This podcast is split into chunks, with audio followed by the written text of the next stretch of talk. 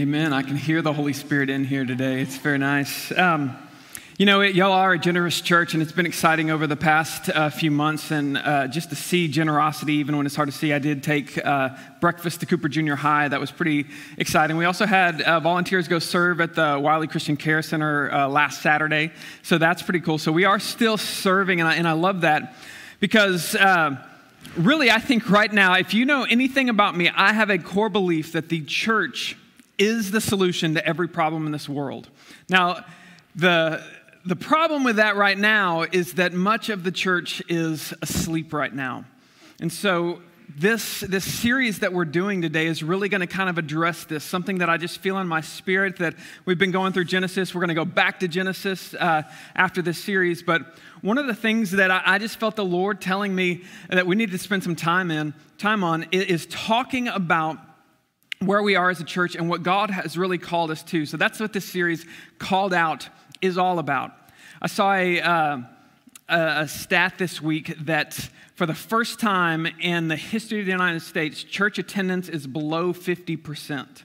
And uh, that means that most of the people that, uh, that you see out and about in this world do, or in this country do not go to any church and probably don't have an anchor of the church. In other words, know the core beliefs. I was talking to a man, uh, this has been a year or two ago, that uh, a friend of mine that I, I just recently become friends with, and he had no idea some of the foundational things. And, and it was one of the first times I've met someone who, who had never heard of the resurrection. And I mean, just was a, a guy just like me that I, I just was kind of blown away by this.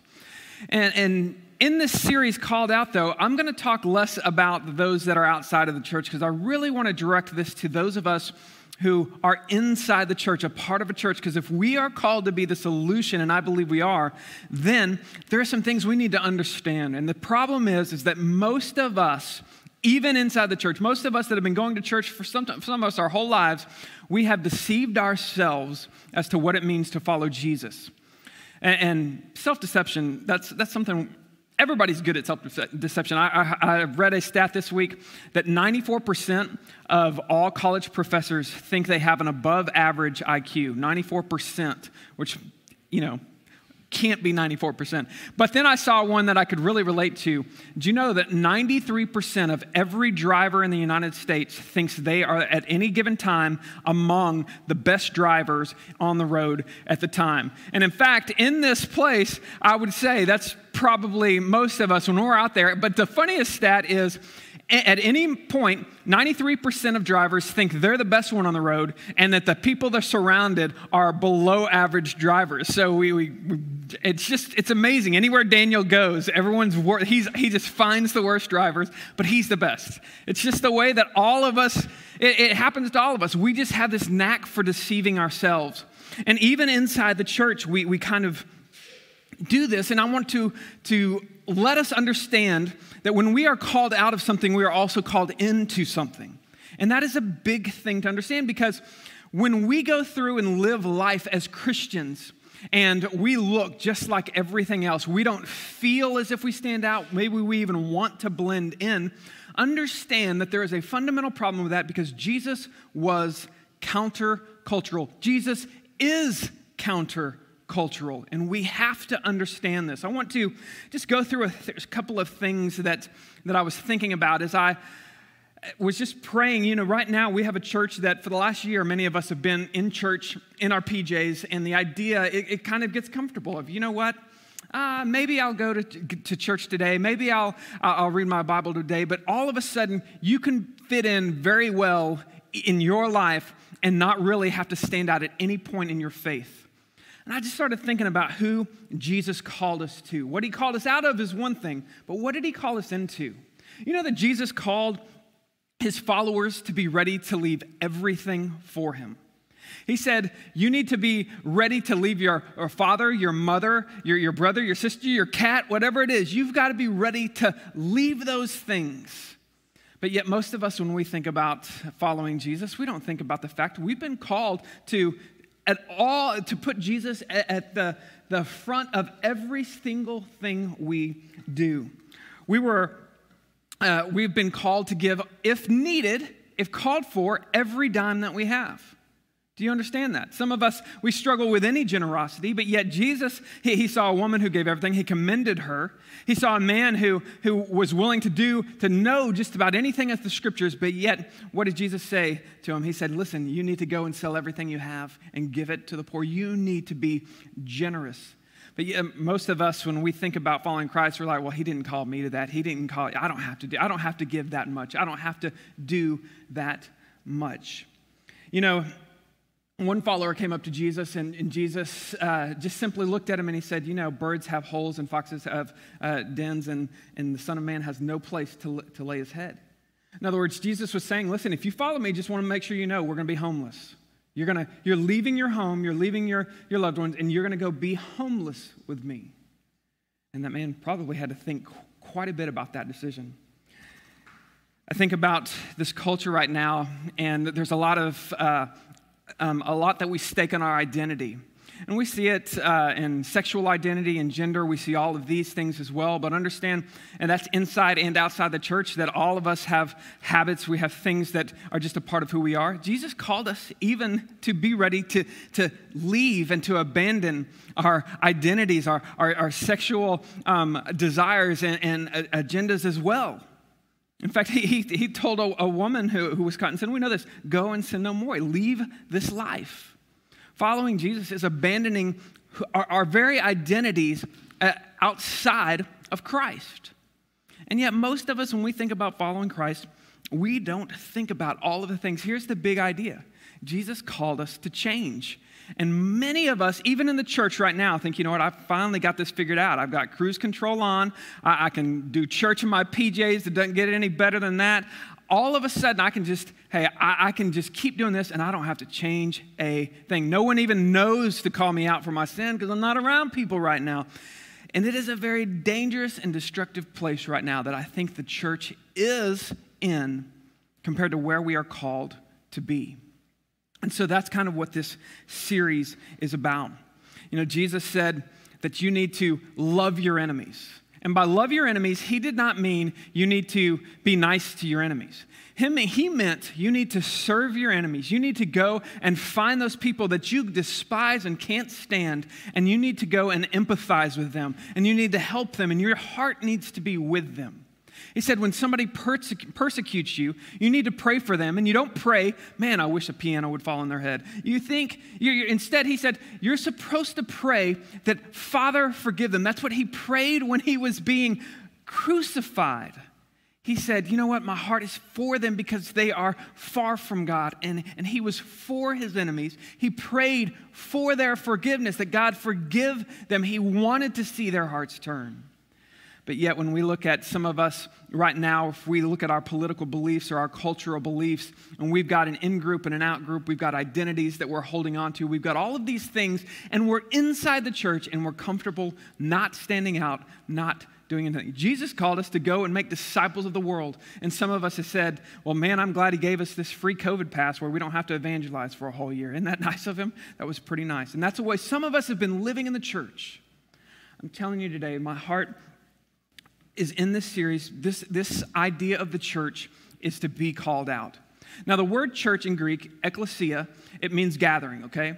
But if you break down this word, it's two words it's ek and kaleo. Those are the two Greek words. Ek means out, kaleo means to call. If you are in the church, you are called out. You are called out of a culture who, who, who most of us embrace. And so today I want to talk about being called out of a culture. Jesus, when he talked about his uh, disciples, he prayed for them. He said that they should be in the world, but not of the world. I'm calling them out of the culture. Now, here's the thing that I think about when we are called out of a culture. If you watch TV and you find yourself laughing at every single thing, and you, you find yourself watching every movie and agreeing and loving every single movie. And you find uh, things that are celebrated on Broadway or celebrated uh, in Hollywood, and you find yourself celebrating with them. Or even on the news, if you find yourself agreeing with an entire channel, okay, on the news, no matter which one, a, you know, a news channel, you should at some point say, you know what? What have I been called out of? This is the culture What have I been called out of? We need to understand. In fact, when all the racial tension, I, I, read a book by Miles McPherson called The Third Option, and he just pointed out that, you know, as Christians, anytime we struggle with a cultural problem like racism or whatever it is, he said there's a third option. We can be the church. and, and that's my hope for us when we talk about being called out of culture.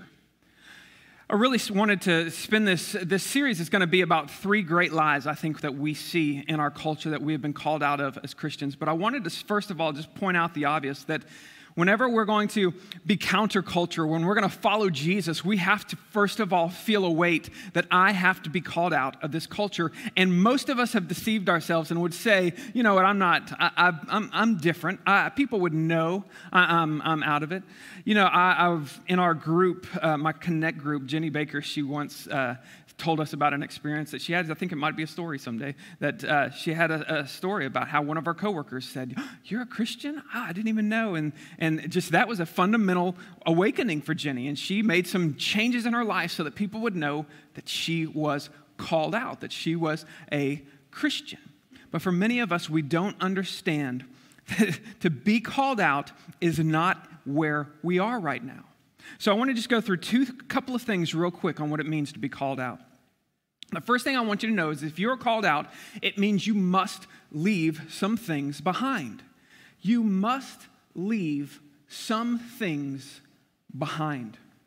You know, when we read about Jesus calling his disciples, there are several ones. There's uh, Matthew 4 19 and 20. It says, He says, Follow me and I will make you fishers of men. But what I love about this is he says, or it says, immediately they left their nets and followed him.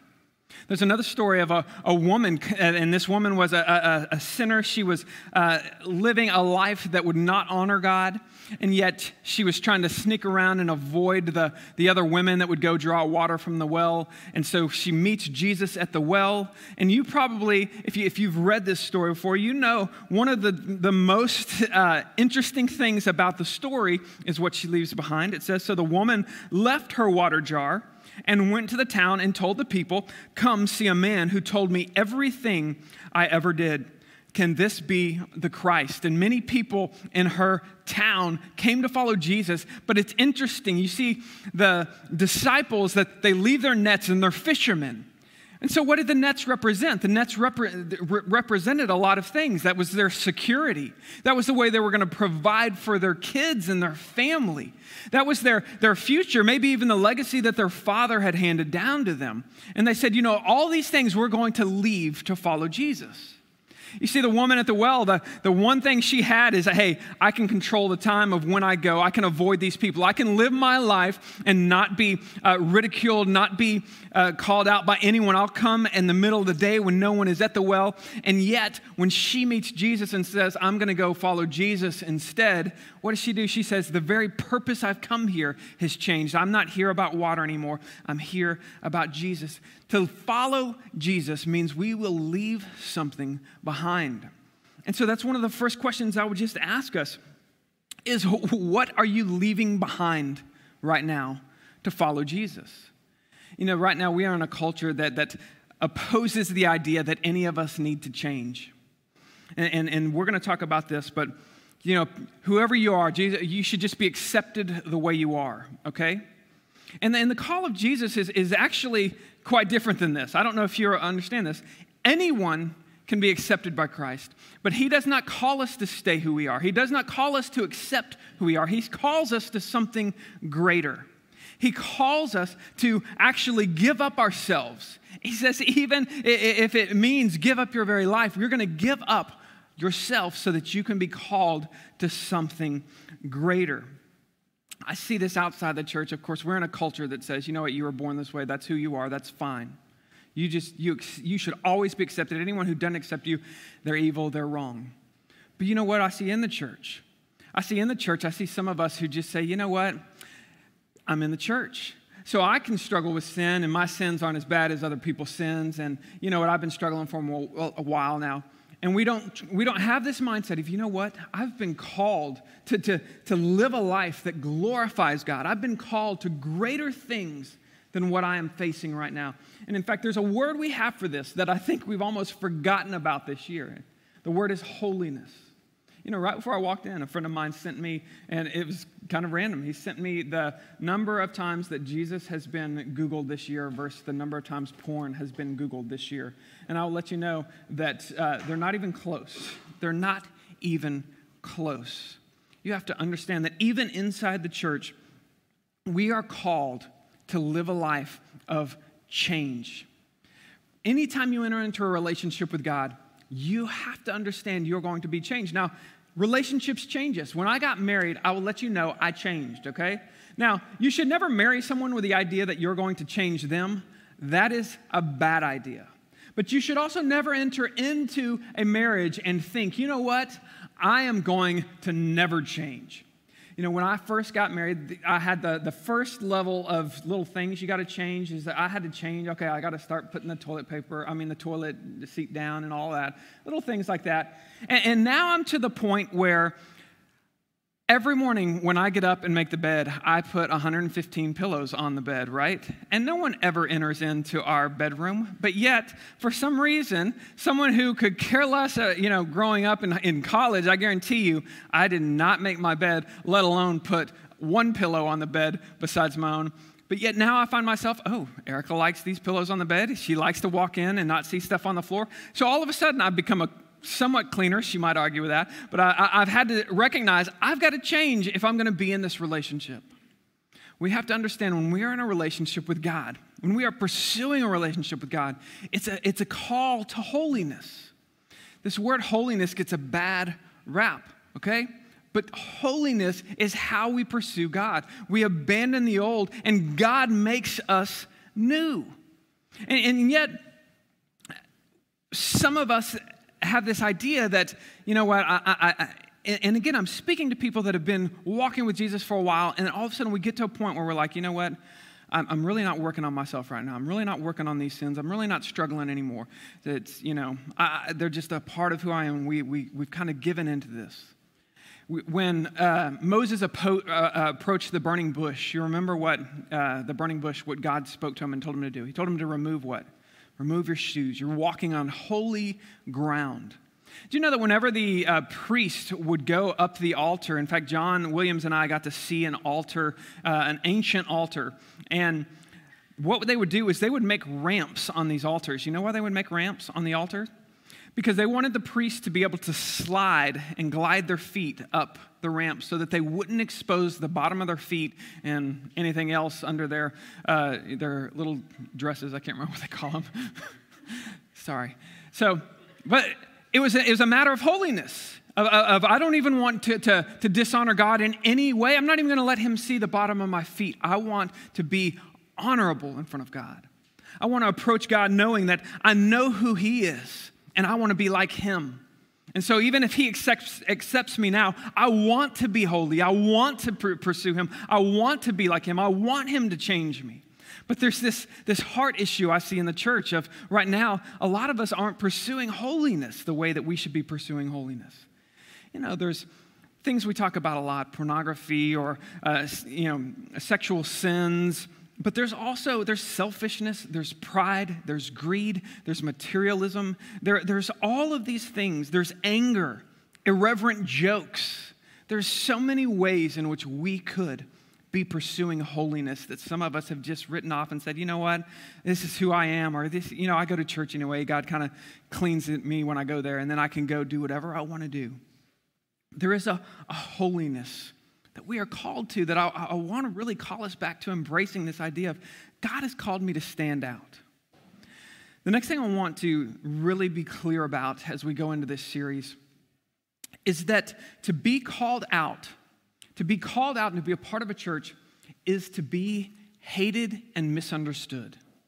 I want us to be very clear if you are a part of a church, you are going to be hated by some people. You will be in some positions where you cannot defend yourself and your beliefs, but you will be hated and misunderstood. You know, right now there's a lot of talk about the right side of history.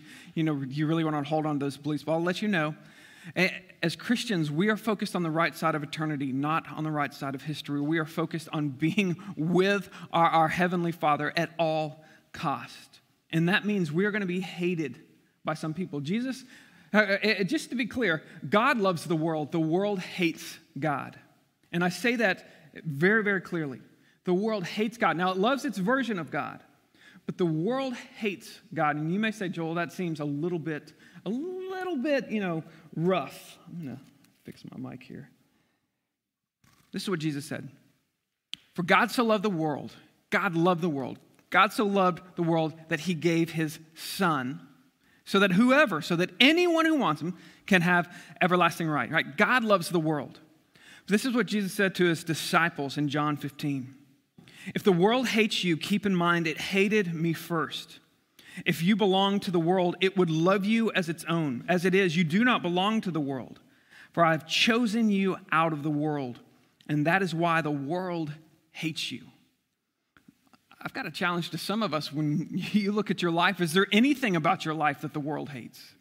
If your life looks just like everyone else, and if no one has even uh, raised an eyebrow suspicion that you are a Christ follower, is there, I mean, that should be an alarm bell that goes off and says, you know what, I'm, I'm loved by everyone. In fact, some of us live our lives trying to be loved by everyone when we see right there Jesus giving us this warning of, listen, you should not be loved by everyone. Now, Paul goes on and he says it this way He says, The person without the Spirit does not accept the things that come from the Spirit of God, but considers them foolishness and cannot understand them because they are disconcerted only through, or they, because they are, or they, they are discerned only through the Spirit. So you will be hated, Jesus said, and Paul says, you will be misunderstood because they cannot understand. You know, there are so many people outside the church that are going to, to misunderstand or eh, misunderstand and that are going to hate us because of our beliefs. And understand, as Christians, I want to be clear, we're hated because of our beliefs, not our behavior. Our behavior is to love our enemies. Our behavior should be, without question, the best behavior. We should love, and it should reflect a love of forgiveness and repentance. But understand, we are hated. That's, that's, that's a part of this. And one of the pet peeves I see is that inside the church, whenever someone tries to call out someone else or tries to not call them out, even just help them along and call someone out of, of sin into repentance, I will hear some of the, the, the worst just justifications of why we don't have to change. Have you ever heard people say, you know, Jesus didn't judge? Have you ever heard people say that? If you say that to me, the only thing I, I think is, oh, here's somebody who's never read the Bible and has never heard what Jesus actually said. And, all of us to say, we, we, we defend ourselves so that we don't have to change, but understand, and, and some of us do it because we don't want to be hated. We don't want to be misunderstood.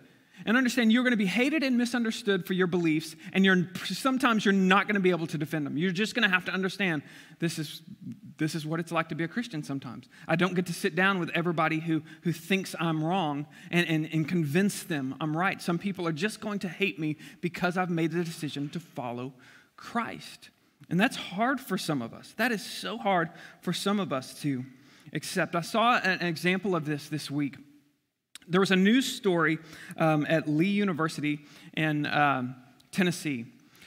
And what happened was they uh, had a speaker who uh, basically um, was, was speaking and did uh, about some sin issues, but he did not call the, the um, church to, to repent. And so the, the leader of the, the president of the university came out and he basically said, he said a, a, he put out a statement that for the last 2,000 years you would have said this is a doctrine, this is the doctrine of the church.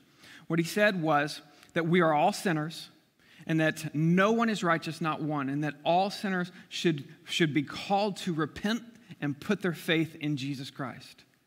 Now, he was talking on the, the subject of homosexuality. And so, a, a, a portion of the, but I don't want to focus on the sin, I want to focus on this call to repentance. A focus of, or, or a, a large number of people outside the university and students inside the university who, who call themselves Christians, they put out a statement, and what they said was this.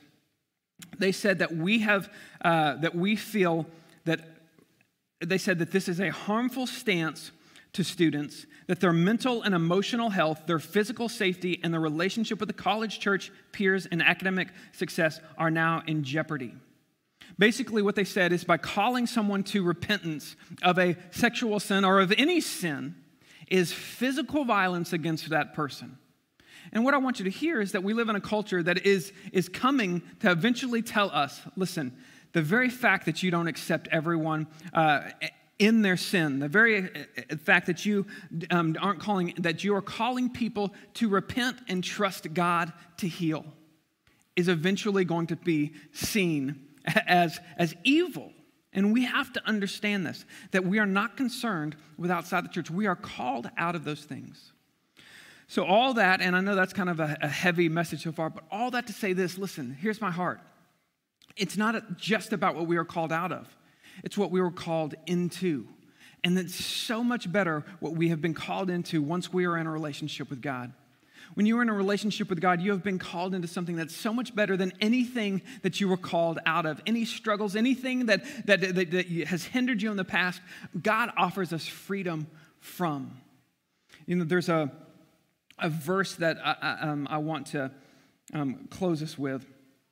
And it's just 1 Corinthians 6, uh, 9 and 11. I don't even think, or uh, verse 11, I don't even think it's been on here. He lists us a, a lot of sins that people, you know, that we, we see. But then he says this, and such some of you were. You, but you were washed, you were sanctified, you were justified in the name of the Lord Jesus Christ by the Spirit of our God. I want you to, re, to, to remember that anytime you are called to stand out and to stand alone for the cause of Christ, it's because you were called to something better than where you were. Anything that you're struggling with, God offers freedom from. Anything by the blood of Christ. You don't have to be good enough. You don't have to, to overcome it yourself. God does it for us. And so here's what we're going to do for the next three weeks, okay? I'm going to go through three lies that I think plague our culture right now. And we're going to call out these lies, but then we're going to talk about what we were called into. The first lie that we're going to talk about next week is that God wants you to be comfortable, that God wants you to be happy and comfortable. Some of us as Christians, we think we're doing it wrong. Here's a, here's a big, uh, here's a truth. If, if you don't understand the lies, if you, if you, it, when Christians believe lies, about, about Jesus or about what it's like to follow Christ, we find ourselves feeling shame and, and feeling as if we're doing it wrong. You ever felt like you're just doing it wrong? So, the first thing we're going to talk about, we're going to talk about that it's a lie to think that we're called to comfort. We were called to suffer. And that's not fun to talk about, but we need to talk about it. The next thing we're going to talk about, um, there's a lie that says you should follow your feelings. You should always follow your feelings, but we were called to a standard, and we need to know that standard. And the last thing is something that I see everywhere, and that is that um, we're the good guys. There's a lie that says, hey, we're the church, we're the good guys, everyone else is the bad guys, okay? But we need to understand that we were called to a Savior, okay? One of the most destructive things that we can, that we can believe right now is that we're the good guys, and that out there is it's us versus them. Because the truth is, that there are two enemies. That's why I love this series, though, is that we're all facing two enemies. We have the enemy without. there, Satan exists. There is a spiritual battle going on, but we're united in this, in this struggle. And we all have a sinful nature that we're united against. But when we see the lies of culture, when we see that, you know what? It's not going to be easy. Sometimes we're going to suffer. When we see that we're going to have to follow a standard, we can't just make it up as we go. We can't do what's easy for us. But we also see, you know what? But we're united. I'm not in this alone. I'm not the only one that struggles with a sin. I'm not the only one that struggles with my type of sin. We are in this alone, but here's the greatest part is we've got to remember we have a savior.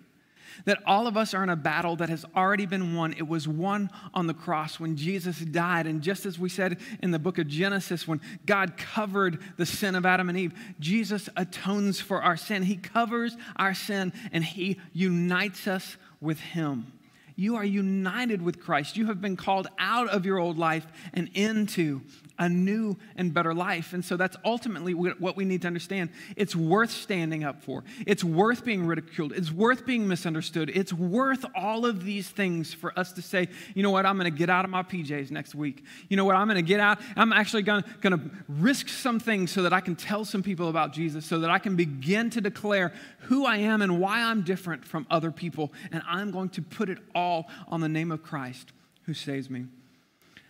Let's go ahead and, and I'm going to go ahead, Joey, you can come on up and we'll close this out. But I really want us to, to begin praying about this next few weeks of this series because I, I believe God has great things for this church. In fact, eh, as a, as a whole, as a church, I want us praying for our location and praying for, I'm going to be pursuing some great options, I think, for our church because we, we need to be meeting together again. We've got to get together. But my heart for you this week is that you'll begin to feel the call of God, the call of Christ. And if there's something you need to leave behind, if there's something you need to abandon, if there's a sin you're struggling with, I hope that you'll begin to say, you know what, I need to pursue holiness. And even though it might be uncomfortable for some people as I start talking about Jesus, as I start inviting people to know the hope that I have in my heart, I'm going to be willing to do this because Jesus called me not just out of something, but into something better. New life in Him. Let's pray. Lord, I thank you for giving us a way to, to, to navigate a, a, world that just seems like chaos right now. And Lord, I, even though it's hard to stand out, even though it's hard for us sometimes to say, uh, we're going to be different, we're going to, to make decisions, and we're going to stand up for things that right now might not be that popular in our culture. Lord, I pray that you'll give us boldness that you'll give us the confidence to say, even though it may not be popular, even though I may lose some things because of this decision, whether it's a relationship or a job, Lord, I know you're calling me to stand out for you. And above all, Lord, I want people to know you. It's in the name of Jesus we pray. Amen.